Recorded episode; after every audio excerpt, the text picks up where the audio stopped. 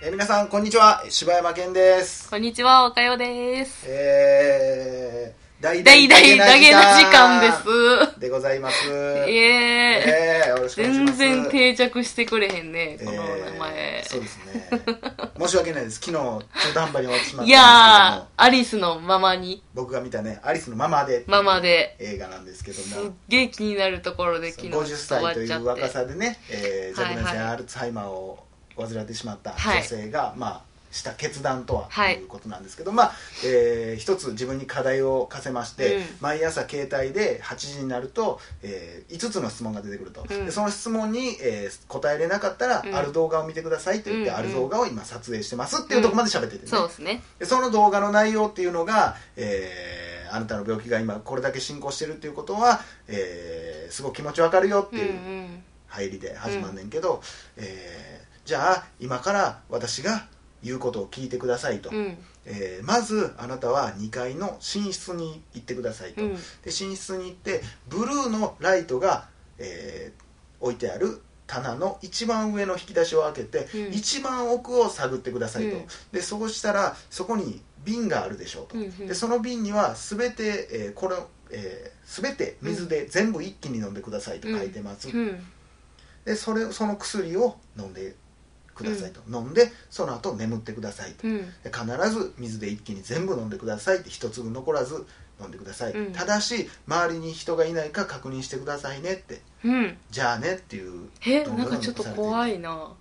だからこれはもう自分の意識があるうちにはもう多分このままいけば病気が進めば自分自身い。うん。もう多分死にたいとも思えなくなってしまうだろうと、うん。でそして迷惑をかけてしまうだろうとかいろんな気持ちがあって、そういうメッセージを残したのようん。うん。もうだからそこまで進行してしまったらもう死になさいとは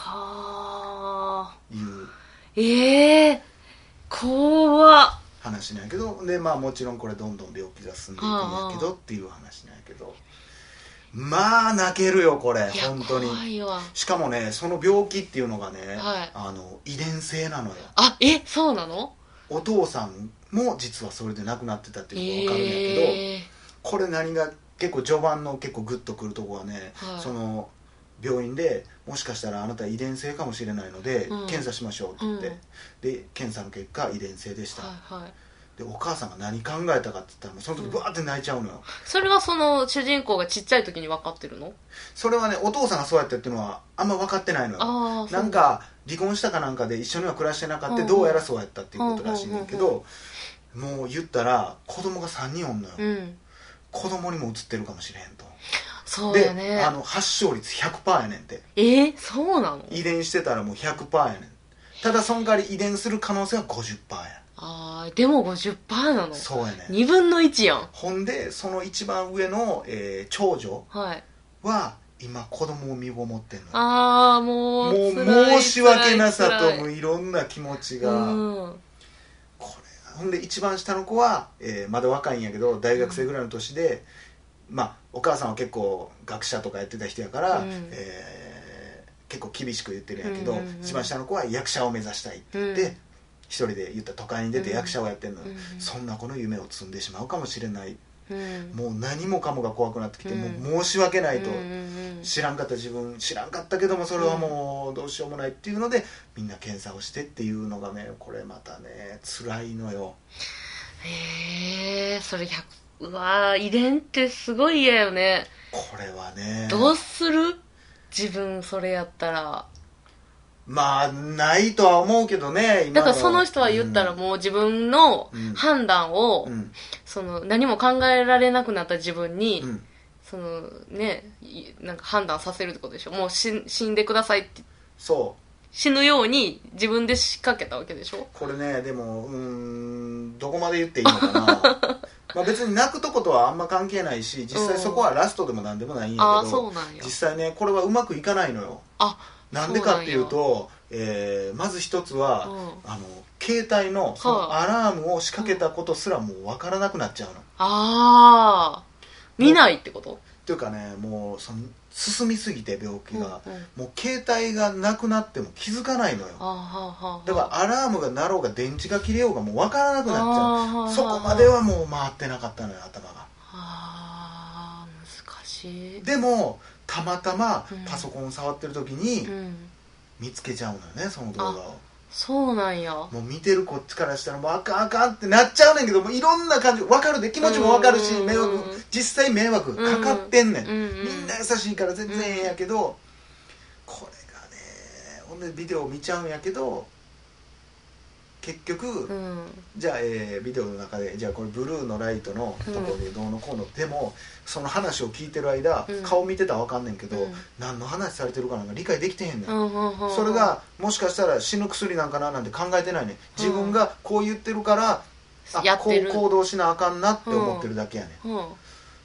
だからもうなんかもうこれってもう他殺にも見えんのよ見てたら、うんもうどっちが悪いか分からへんうのんうよ、んうんでも実際分かったと思ってじゃあベッドの寝室まで行って、うんあれ何しに来てんやったっけってなんのうわよこれー死ぬにも死ねないのよだからその状況をさ想定してやってんのになそうやね撮ってる側は甘かったんかでも結果的には良かったんかこれものすごい複雑な映画やまあね、難しいね揺れるのよいやいやそこに揺れるのよ 昨日のやつにつなげてきますこれはねむちゃくちゃいい映画やったよいやーそれは泣くなーいろいろ考えるな泣ーくなんこかれいはね家族の決断もいろいろ泣くのやよーでこの人がね言ったら最初の方に、あの人に迷惑かけたくないし、うん恥もさらしたくないからって言ってその施設を見に行くのよ、うほんんならその施設の人がうんいろいろ親切に説明してくれない、んここうちはあの基本的にドアとかないんですって、うんドアとか閉めてたらやっぱり認知症の方とかそういう方精神的にちょっと病んでる方とかがうん閉じ込められたと思うから、ううんうんちはこのその手にブレスレットみたいなんで管理するようになってるんです、あーはいはいはいだからね、えーあと面会も好きなだけ来ていただけるんです、うんだからあなたのお母さんかお父さんもご両親もぜひ来られたらどうですか、うんみたいなこと言われるんだよ、うんいや私の話なんやけどうっんていうすっごういん言い出せ辛へんいでもあわあーそうなんやーうへんーでも老人が多いんで友達はいっぱいできますよとか言われてんねんけど、もうほんまに老人しかおれんからもう自分の年ぐらいの人おらへんうんとか思いながらも言われへんっていうねうわこれはー辛いよこの前友達が で電車で電車でねあの優先座席の前に立ってたのようんうんそうしたらあのーそのそ座ってるおばあちゃんにうん「あ座り!」って言われてんてうんでだからその友達は、あのすごいちょっとふくよかやから、うんうん妊婦と間違われたんよね何の話やいやほんでうんほんであの私は座座っててはいけない人なのに、もう恥ずかしさのあまり、うん一生懸命妊婦の演技をしたって言ってて。あーありがとうございます そう、えててててみたいな、ちょっと腰痛いみたいな。で、あの、なんか、まあそうやな悲しそれはそれで悲しいエピ そうでしょ。ソードやなみたいな感じでしょ、言ったらその。ふくよかやからねそうそう、もそうやなう、紛らわしい、なんか、格好になっちゃってごめんなさいね、みたいな。それでもその後結構聞かれるんじゃないの大抵そういう状況ってさ、うん今何ヶ月とか聞かれるやん、うん。いや、それ大丈そ夫こまではそれ言ってなかったけど、でもその子も、まあ、言ったらその、看護師仲間やから、ははいはいはいはいあのーちょっと知識はあるねどういうあ妊婦さんってどういう感じとか、はいはいはい妊婦あるあるみたいなそうそうそ知ってんねやうもうもうフルにもう脳みそ使って いやもうちゃう言うたらええ やん大阪やし、恥ずいしもうなんかプライドとかさまあ、周りの人からの目そうそう嫌や目なもあるしいや私別に大丈夫ですって言っていや大いやいやそうとかになっても嫌やしなそうやねん大丈夫ですって言った後、周りがすごい気使うしでも自分もそこにおられへんしもうずっと恥ずかしくて妊娠してると思うと結構よねいやまた最近の服ってちょっとどっちかなっていうようななんかあるじゃあないるですかあるあるわかるちょっと特にそういう人ってそういう服着るしそうそうわかるわかる締まりのない服好きやからねあるあるあるエスニック系のやつとか着るよねそうそう、ざっくり系のやつ。わかるよいやまあそれと一緒かどうかちょっとわからんけどいや、間違えられる辛さって、 だからそれ、それの日じゃないと思うけど、んまあまあまあまあ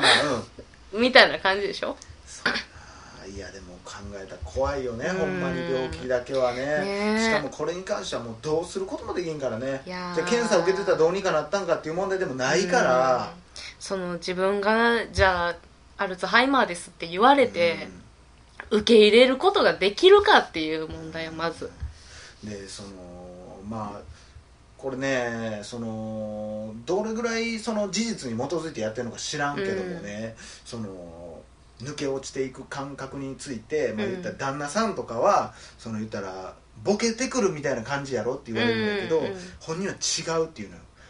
明らかに記憶が欠落していくのが分かるっていう、へえそれが怖へいって言ってんのよねえもうとんでもない恐怖よねって言ってじゃあそのえ記憶がなくなっていくのが分かる感覚ってなんなんやろなわかるだって普通に「機能」っていう言葉が出てこへんようになるからね「ペン」っていう言葉が出てこないのよこの黄色いので書いたもんみたいなこといや笑ってるいやでも笑い事じゃなういちよらでほもんまによくあるやんああのあのあれあのみたいなののでも「ペン」は消えへんやろまあ「ねペン」っていう言葉が出てこへんようになったらだから記憶はないけど別に頭は働いてるから、うん最初の方はねうんもうそれが欠落してることが分かるわけよ、うん私もこれもうペンのことを言われへんのかとうんこれは怖いよいや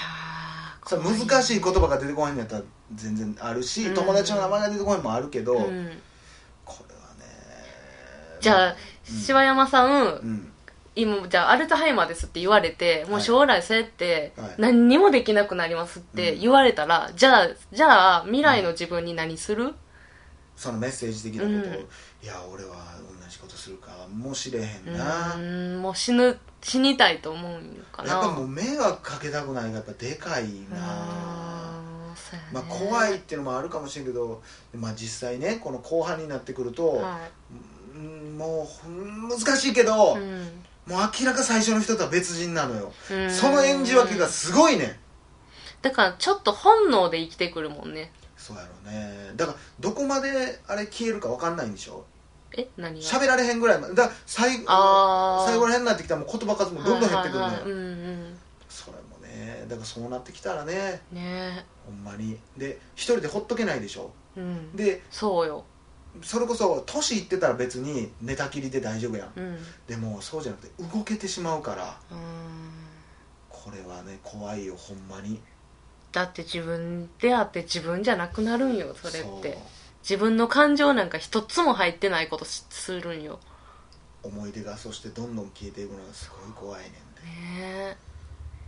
これはねだから言ってるやんもうだから君に読む物語をもう見なさいって何回も言ってるやん かそれそんな話なんやったっけそんな話よ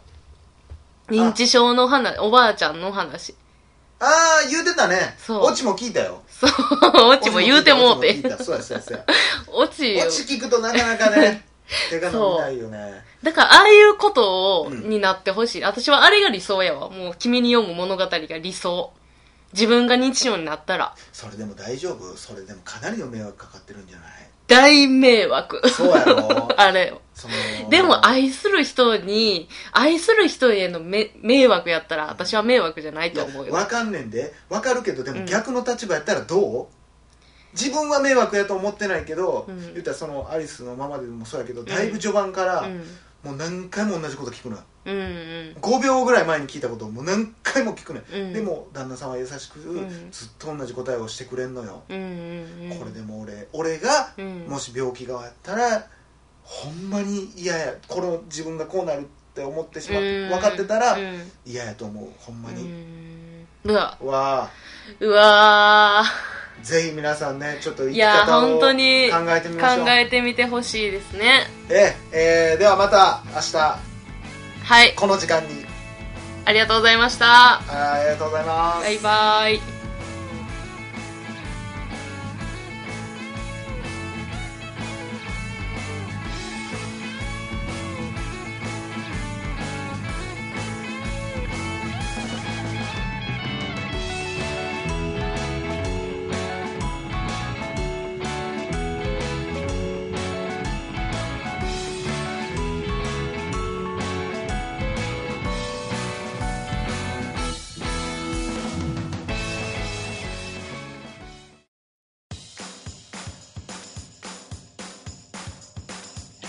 どうも柴山健ですどうもおかよですポッドキャストを最後までお聞きいただきありがとうございました大阪の一般人のポッドキャストでは番組へのご意見ご感想また取り上げてほしいテーマを募集しています応募はメールにて podcast.nk.gmail.com podcast.nk.gmail.com までお送りくださいお待ちしております